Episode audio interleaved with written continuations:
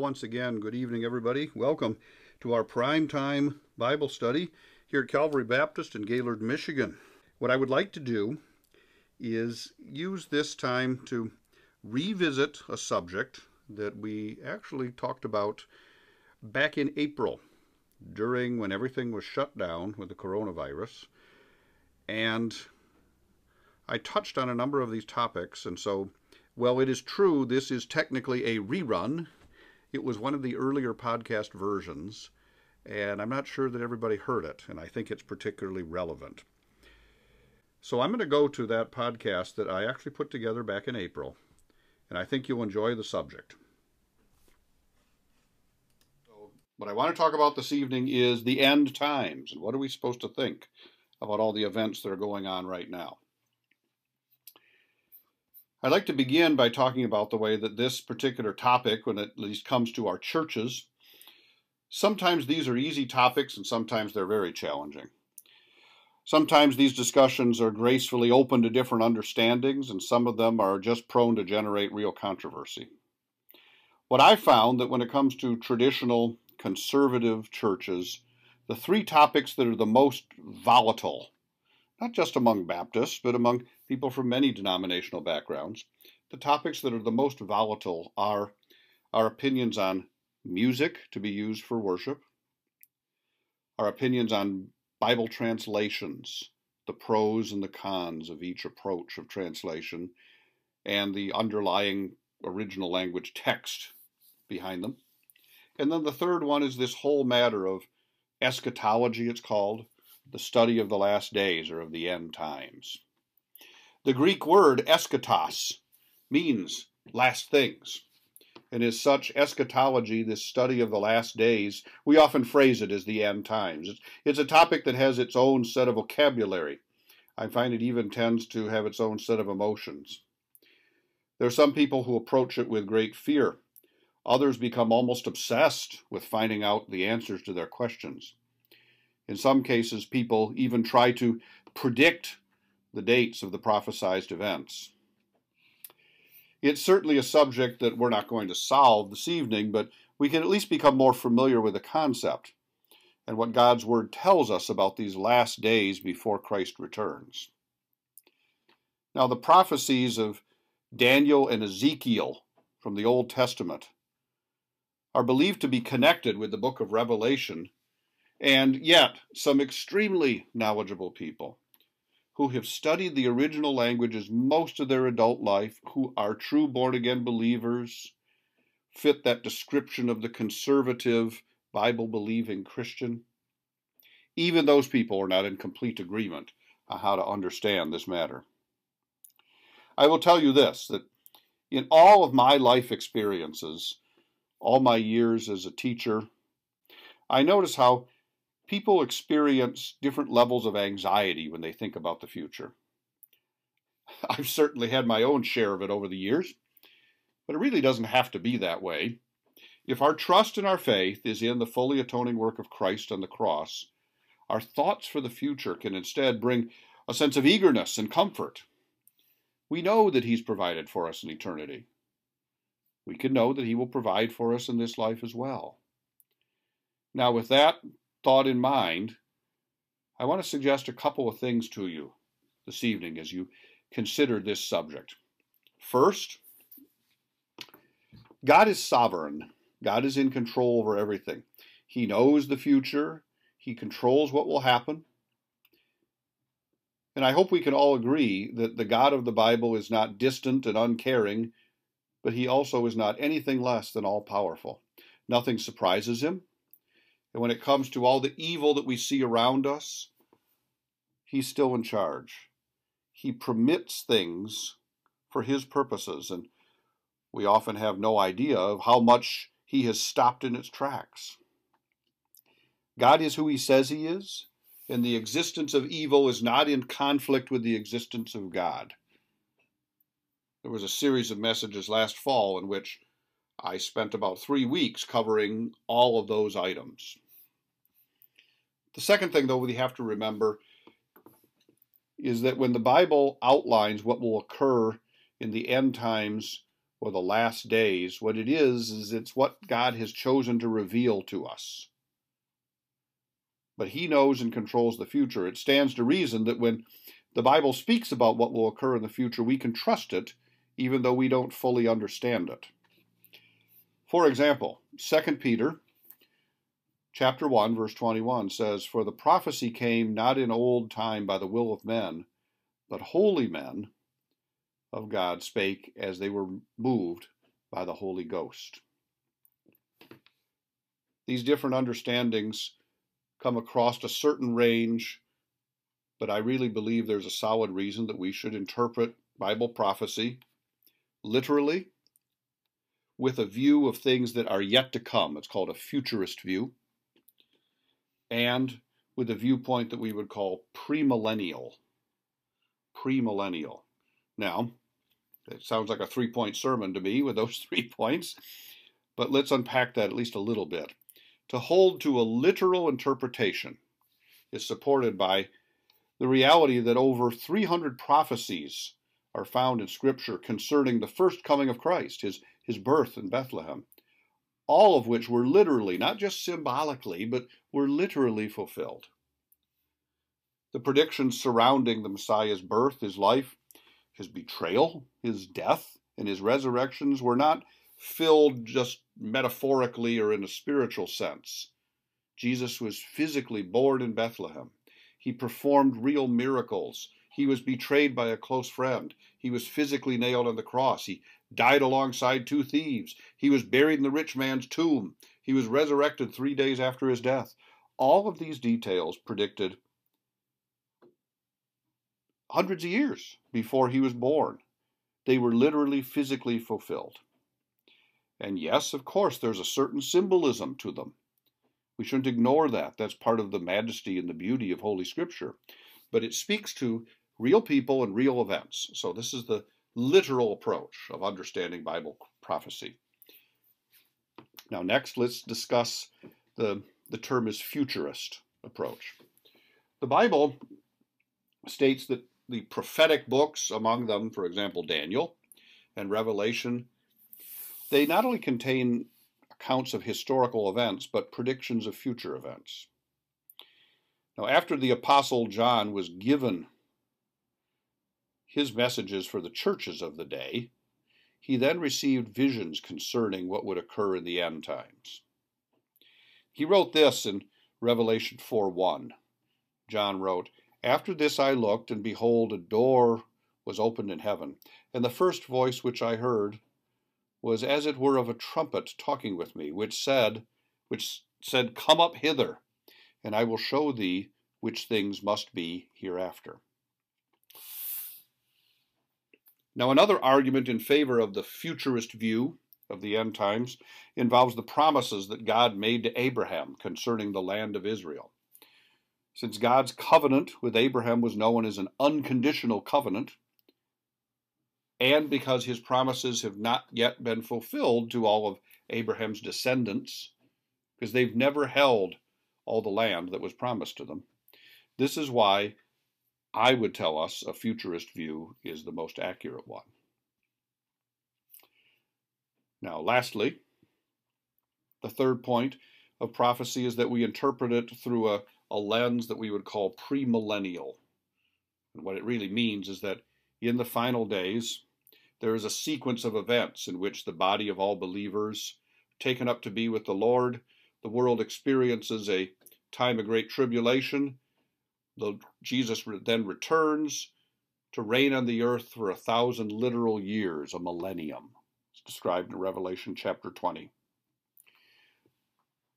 But the idea of Christ's return before the millennium, premillennial, there's even four different camps within that viewpoint.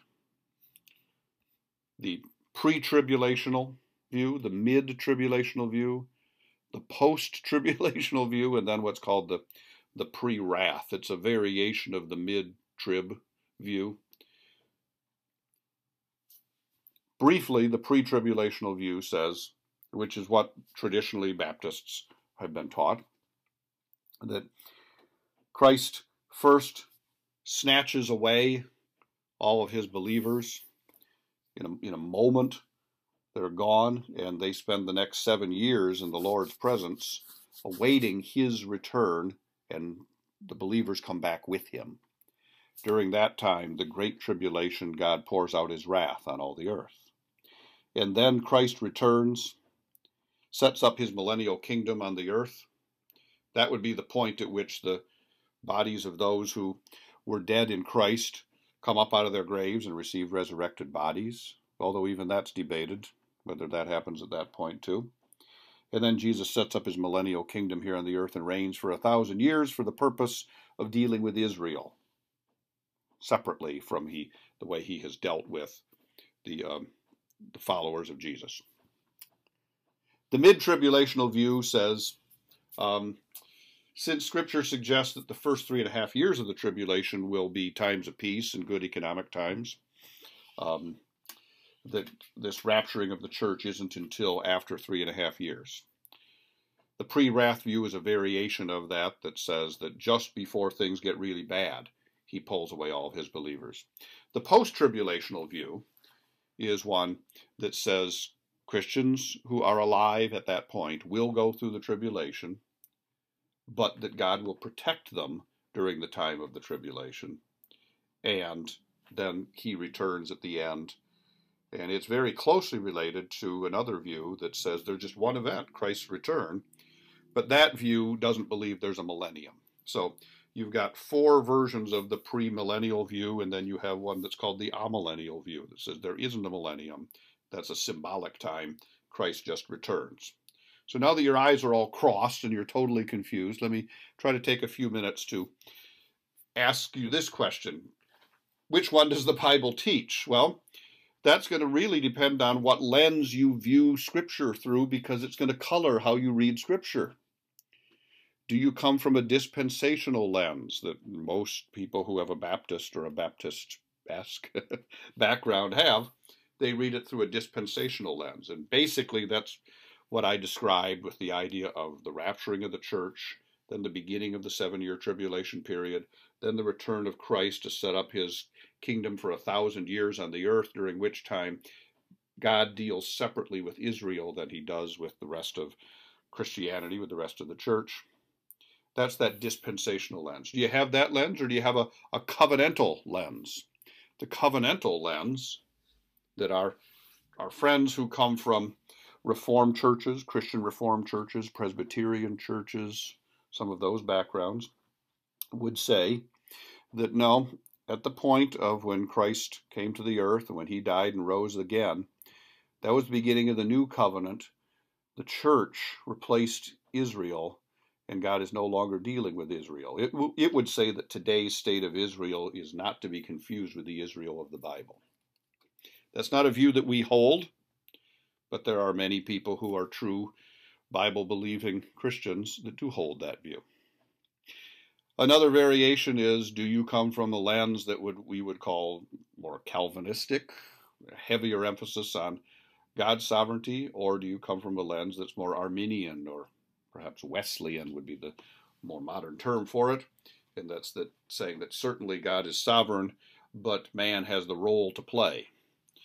The Reformed lens, the Calvinistic lens, says man has very little role. The Arminian or Wesleyan lens says that man has a bigger role. Overall, Baptists have a tendency to hold to that dispensational lens a rapture, a time period of the Great Tribulation, then a second coming, and then the setting up of a millennial kingdom. It's just that not everybody would agree with that point. And so that gives you a little overview on how complex this is.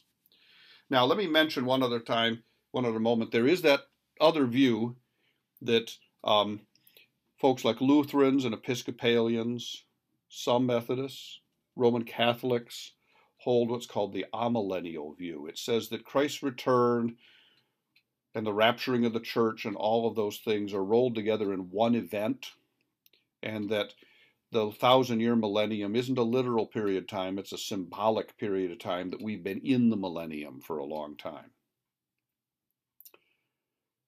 That's the simplest view. Ours is probably the most complex view. We don't hold to the amillennial view because it just simply does not pay enough attention on Israel. But in any case, there are many who are fellow believers whom I love that hold that view, and I just respectfully disagree with them on it. As far as me personally, I view the end times through what I'm going to call it a mildly dispensational lens. I anticipate the rapturing of the church before the coming of the Great Tribulation. However, that viewpoint in church history is relatively new. It really didn't come up until the mid 1800s out of a group called the Plymouth Brethren. John Nelson Darby was the man's name. And it was largely ignored until 1948 when suddenly Israel became a nation. So that viewpoint that we hold is one that was not the teaching of Christianity for most of the last two, cent- two, uh, 2,000 years. I'm not saying that it's wrong. I'm hoping that it's right. What I'm saying is that Scripture is not abundantly clear. We have to hear, accept, and find peace with the truth that Christ will return. Exactly when it happens is yet to be seen. We can't let all the events of today color our understanding of Scripture, and that's something that I see happening. At some point in the future, at a day that nobody knows, God's going to end the present age, the day that we age we call the age of grace or the church age, and whenever he chooses to return, at that point, we move into that millennial period. Now, one of the weaknesses to our viewpoint, our pre tribulational viewpoint, is that we have a tendency to be looking for the Antichrist, for the you know, a world leader that will come up out of what is said to be the revived Roman Empire. Uh, some have thought it would be the European Union, that the Antichrist will rise and sign a, a covenant agreement, a peace treaty with the nation of Israel. And for three and a half years, this Antichrist figure will reign in a one world government and promise peace, but it's a false peace.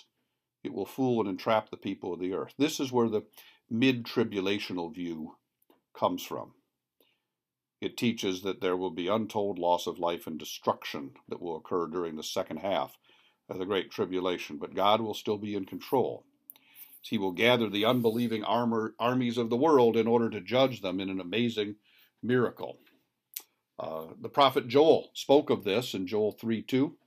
He wrote that he will also gather all nations and bring them down into the valley of Jehoshaphat and will plead with them for my people and for my heritage Israel, whom they have scattered among the nations and parted my land. Now, at this point, this refers to the Battle of Armageddon. After Christ will defeat all the armies gathered in that valley, Armageddon, then he will reign with his saints for a thousand years and fully restore Israel to the land that was promised. At the end of that thousand year time period, a final judgment of nations and all remaining mankind will occur, and that's followed then by the eternal state with a new heaven and the new earth. Now, all of these events are referred to, and there is basis behind each of them. Exactly which one is true? Well, I think that's why we have to be careful. We don't know when Christ is going to return. Many people believe that it's going to be soon. The difference is this the definition of the word soon is on God's timeline and not ours. You've heard me talk about how when I was growing up and I was, um, you know, 10 or 11 years old, and we hit the early 70s, because I was born in 1959. We hit the early 70s and there are events going on, and I'm growing up watching the evening news, and I'm seeing the 1967 Six Day War in the Middle East in the 1973 Yom Kippur War. And I remember my parents really being very um, kind of taken in by a book by author Hal Lindsey called The Late Great Planet Earth. It took the events of the time, the mid 70s energy crisis, the Arab oil embargo, And there was such great speculation that the rapture was so imminent that people made unwise decisions about their own future. The fact that we were at the height of the Cold War only added to that speculation.